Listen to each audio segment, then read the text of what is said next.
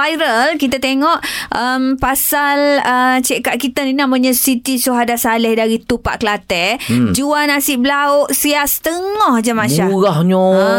Okey. Jadi macam mana apa apa yang buat uh, Kak terlintas untuk nak jual RM1.5?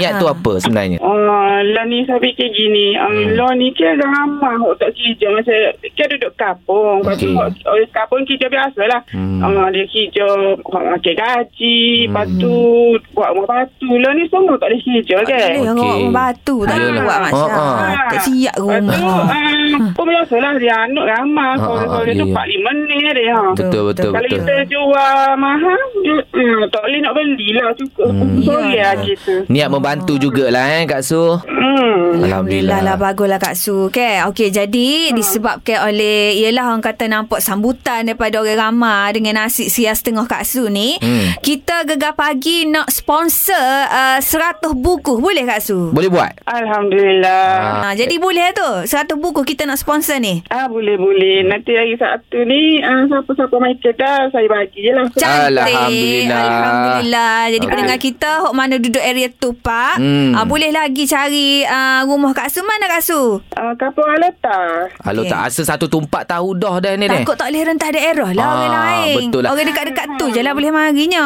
Ah, yang mana Ah. yang mana tak boleh tu nanti insyaallah nanti dah okey pergi serbu lah eh. Ah,